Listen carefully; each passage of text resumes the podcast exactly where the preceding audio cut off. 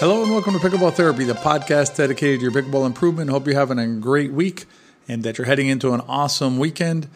This week's podcast, we're going to be talking about something pretty cool. We're going to be talking about my two most important matches. It's going to be a, a learning experience for you to uh, understand what my two most important matches are, and you might be surprised by what my two most important matches in my pickleball journey have been. And then in the riff, I'm going to give you a tip to help you focus. It's a tip that I've been working on myself to help you really focus, particularly on those moments that, uh, you know, where you really want to bear down and, and, you know, it's at 9 9 or, I mean, you should always try and focus, right? But it ebbs and flows. This tip will help you really get, get focused in on what you're doing. And uh, other than that, uh, you know, if you're if you're interested, if you missed the pickleball system class that we just started, uh, you know, it's never too late to let us know that you're ready by going to the uh, pickleballsystem.com and uh, joining us on the uh, uh, wait list that we have. You apply to join the wait list. If you're approved, then basically you go on the wait list, and it's a it's a good step for you to take if you're interested in improving. It's uh, like a sort of like a promise ring. You're giving yourself a promise ring that you're ready to do this thing, and that next time we get going with a class, you're going to be first in line and with a seat secured. Um, so that's what we're going to be talking about this week's podcast. My two most important games and a tip to help you get focused. Let's get some pickleball therapy. There's one part of your body that you should never mess around with, and that's your feet. Your feet are responsible for carrying all over the court for two to three hours at a time while you're playing pickleball. When you're ready to stop gambling with the health of your feet, try the same shoes that CJ and I both wear when we're coaching and playing. You won't catch me at any pickleball tournament not wearing my Tyrol shoes. Tyrol Pickleball isn't a shoe company dabbling in pickleball. Tyrol Pickleball is the only shoe company dedicated only to making pickleball shoes. If you're ready to try out Tyrol Pickleball, use the code BP, as in Better Pickleball, 10 at checkout for a 10% discount. BP10, I'll put it in the show notes. All right, this one might surprise you a little bit. We're going to talk about the two most important games I've played, and it's, I think it's going to be helpful to you because it's going to frame out for you maybe a little bit differently the way that you look at your results when you're playing. Uh, if you can see the board be- behind me, it says winning by not right? Uh, so what does that mean? Winning by not, and and you know another way to think about it is you know from where do you get your fuel? From where do you get your your impetus to keep improving or to keep learning and growing as a pickleball player? And so let me walk you through them. The very first, most important game that I ever played was my first time playing pickleball, and you know I am a believer that pickleball is a sport that there is not a person on this planet that would not enjoy pickleball if they are properly introduced to it. And properly introduced is a really important concept in, in the way I'm framing it uh, or in the way that I'm, I'm expressing it. So, again, there's not a person on this planet who would not enjoy pickleball if they are properly introduced to the sport. So, what does that look like? What that looks like is let's say you take a, a person who um, has never played a sport before, and let's say they're, you know, 45 years old, right? Never played a sport before and you put them on a court with a bunch of 4 pickleball players. Probably not going to have a good time, right? Probably not going to be a really good experience. That would not be what I would consider to be a, a proper introduction to the sport. That player is going to be properly introduced to the sport uh, by going to a, you know by being introduced to it in a beginner setting with with some rec play and just nice and relaxed time, or maybe some friends and family just goofing off and having a nice time on the court, or a significant other, something like that. Now, on the other end of the spectrum, you have someone who you know who played sports before, and that that was my background. I had played uh, tennis since I was a, a, boy, since I was very young, and uh, I was playing competitively uh, USTA team tennis with my brother and uh, on a team out of here in Tampa, and we we went to nationals and we competed in the states, and so you know we were a competitive group, competitive tennis. And I got invited, Jill and I, I should say, got invited to play pickleball by our friend Charlotte and we were on a mixed doubles team. That's how Jill and I met. Was playing tennis, by the way. So uh, we were on a mixed doubles team. Charlotte was the team captain, and Charlotte said, "Why don't you guys come out and play pickleball with us?" And it was a weekend kind of a thing. And I'm sitting there thinking to myself, I'm like, "All right, you know, whatever. We're gonna go out there." I was thinking it'd be like Kadima or throwing frisbee or something chill. So we'll go out there, we'll play this pickleball thing, and then we'll go to lunch, and it'll be a nice morning, right? Hanging out with some friends, meet some new people.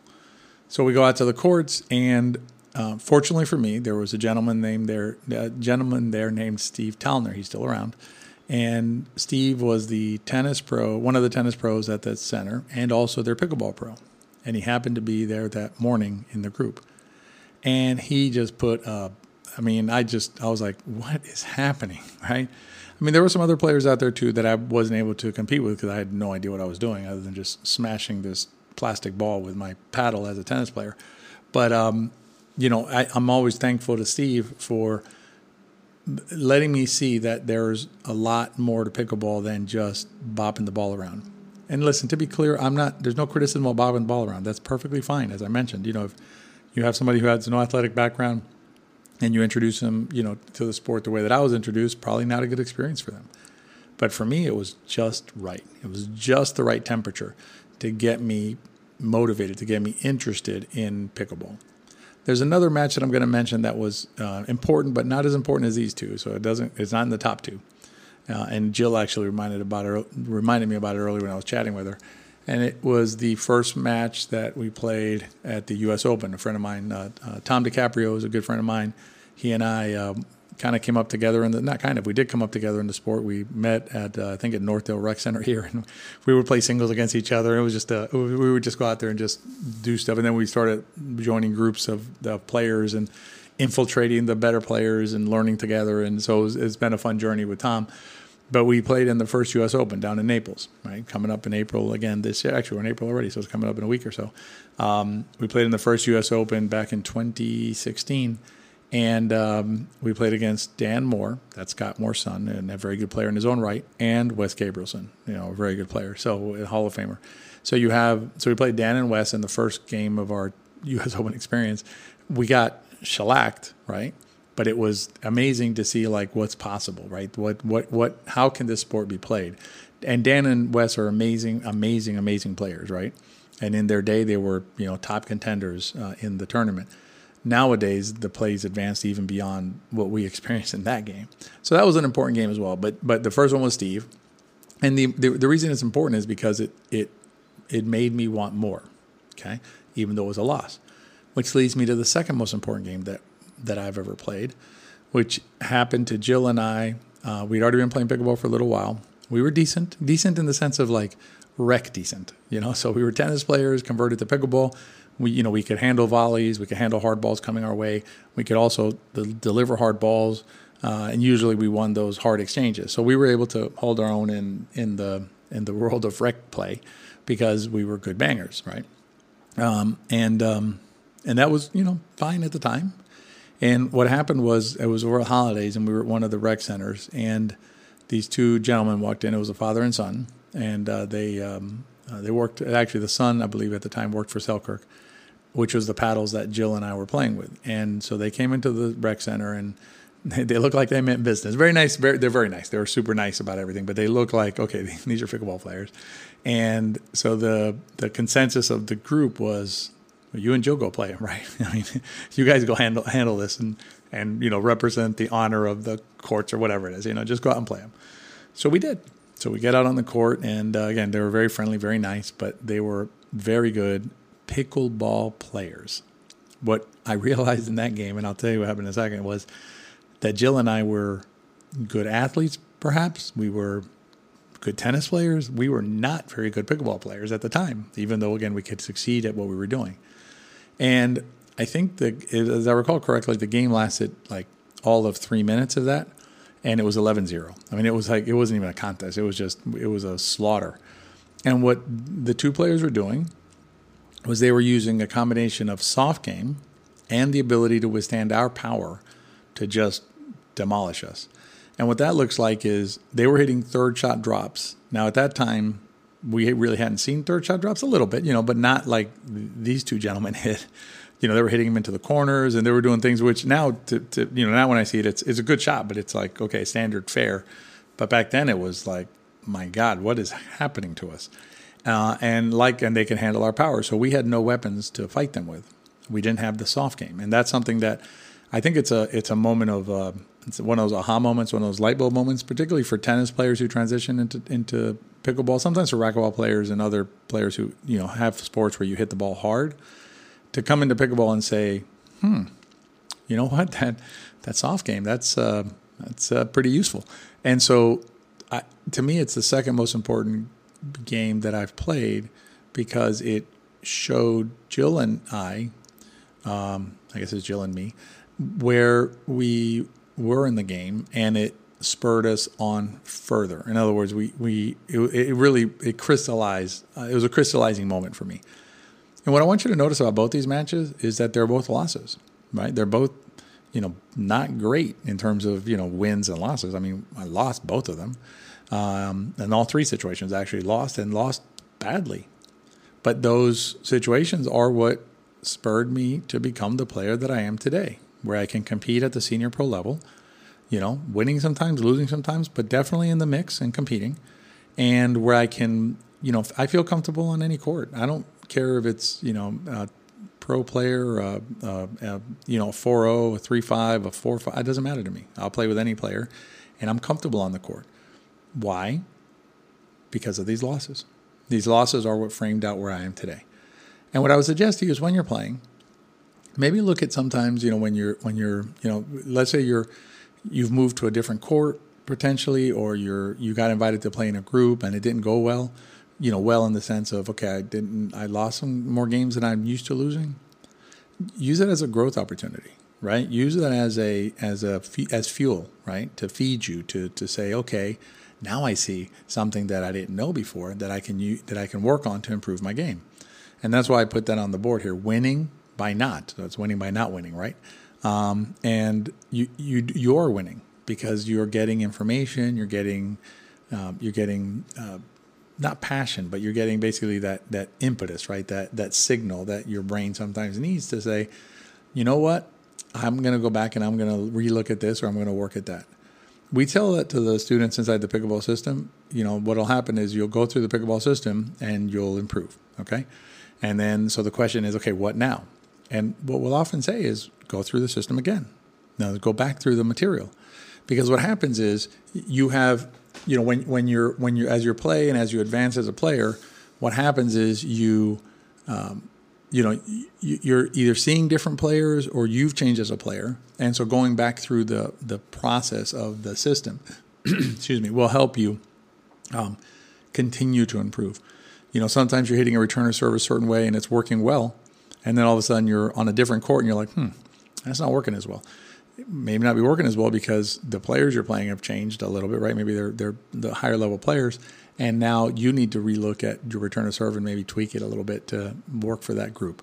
And it's a process. It's a growing process, but consider looking at your days that didn't go so well as incentives to continue your growth as a pickleball player and pickleball player and welcome them. Welcome them and say, you know what, this is awesome because it's shown me something that I could work on and improve in my play. And in the riff today, I'm going to give you a tip on something that you can use to help improve your play you can use it tomorrow, next time you play, and you'll be able to focus better, particularly in those moments that are absolutely key that you want to make sure that you're bear down and really, really, really do your best in that particular rally. So stay tuned for the riff. If you're listening to this podcast, you're a little more serious about your pickleball game than the average bear. When you're looking to improve your game, it sometimes can be difficult to know who to turn to or who to trust. Well, you know you can always trust me, Tony Roy, and CJ Johnson. We are two pickleball professionals dedicated to helping you become the best pickleball player you can be. Let's keep working at it together. All right, let's talk about focus. And I'm going to give you, I'm going to jump right into this and give you a very specific tip that I have been using to much success uh, lately. Uh, it's a tip that I've used before too, but it's a tip that it's going to seem super obvious to you. You're going to be like, come on, Tony, what are you telling me? This is nonsense you're talking here. But it's a tip that'll really help you with understanding uh, your, um, not understanding, but with focusing, right? And with getting into, into really getting into the groove of the situation, really zoning in on what's happening. And it's the simplest of tips. Watch the ball. And I don't mean kind of watch the ball or like be looking in the direction of the ball. I mean, take your eyes and put them squarely onto the ball and continue looking at the ball all the way until you make full contact with that ball. And I'll give you a couple areas where it's really helpful. One is on your return of serve. You know, you missed a return of serve, let's say, and so you're maybe maybe you weren't really focusing, you weren't really you know keyed in on what's happening. The next time that the the, the player goes back to serve and you're the returner, get down a little bit lower, right? I mean, obviously within your comfort of your body, but get down a little bit lower in your stance, and and pick up that ball like as soon as it gets hit and you're just watching that ball and you're you're moving with that ball as the ball's traveling you're still looking at the ball all the way until the contact or the the contact zone so you know it's, it's technically not watching it hit the paddle because that's apparently the eye doesn't work that way it's a, it's a, the timing's not not good enough but you can definitely watch it into the contact zone right all the way in until you make contact with the ball when we play pickleball there's really only one thing that matters. There's like this sort of demigod, if you will, on the court, and that's the little yellow ball you're playing with, right? Assuming it's a yellow ball. Um, that's it. You know, the ball goes left, you go left. Ball goes right, you go right. Ball goes deep, you move back. Ball goes, you know, forward, you go forward. So the ball is the boss on the court, right? Of of what we do, right? We're the bosses of ourselves, but the the, the ball controls what's happening on the court. Really spending that time focusing on that ball will help you tremendously as you get ready to hit the ball. Use the same thing when you're hitting dinks. So say you're hitting some dinks and you just you, you missed a dink. Very next time, you really want to start just I mean, it's like the ball you can't get your eyes off the ball, you know, as you're as you're hitting it. What happens a lot of times is we'll track the ball and then we'll kind of get lazy, right? We'll get a little loose with our tracking of the ball and so, okay, the ball's going to my left. I know the ball's going to my left, and we just lose sight of of continuing to track the ball, right? And so, you want the more the more you can focus yourself on tracking that ball all the way into your paddle, so to speak, the better you'll be able to focus on the shot you're hitting. And the last area is on volleys, and this is an area that I was a little bit miffed at myself this last weekend when I played uh, on Sunday. Um, I missed two uh, poach putaways, which normally is my speciality, you know, coming across on my, on my forehand side, coming across and crushing balls and, and, and putting fear into my opponents. But I missed two of them, you know, and towards the end of a, of a very contested match, I think we ended up losing either 24 22 or 23 21. We were playing rally scoring. But, you know, and, and I know why I did it. I did it because I took my eye off the ball, literally. Like I just didn't, I didn't like keep my eye focused on the ball, which would have kept my mind focused on the shot, and then I would have executed the shot. Instead, as soon as the ball came across and I poached, I was like, "Oh, that's nice," and then I, I don't know, I was like, "What's for lunch?" or something, wherever my brain went, because I was no longer so focused on the ball. So in those situations where you really want to, you know, hunker down, so to speak, or bear down on the situation, spend your time focusing on the ball. Uh, it's going to be hard to do like for every single rally because it's just it's it is a, it is a tiring process to do that level of focus. But when you get into situations where you've missed a shot, or you get in a situation where you're like, you know, I really need to, really really need this rally, pay more attention to the ball, and you'll focus and you'll hit better. All right, so that's this week's podcast. Hope you enjoyed it. Next week, I got to remember to introduce myself. I always start the podcast, and I've, I I listen to a lot of podcasts. So I know everybody always says this is my name, so if you haven't know my name by now, my name is Tony Roy. Hopefully, we, uh, we've already uh, met in the podcast before, and I'll try and say it at the beginning of the next podcast. If you enjoyed the podcast, make sure you subscribe to the channel. Uh, it helps you get notified when new podcasts drop. And if you can leave us a review, it's very helpful to us. If you can leave us a review, we really appreciate it. Uh, if you can give us either a star rating or type in a little review, again, very helpful to the podcast and lets us reach other players just like you. And lastly, if you enjoyed the podcast, share with your friends. If you enjoyed it, they probably will too. Have a great week, and we'll see you next time.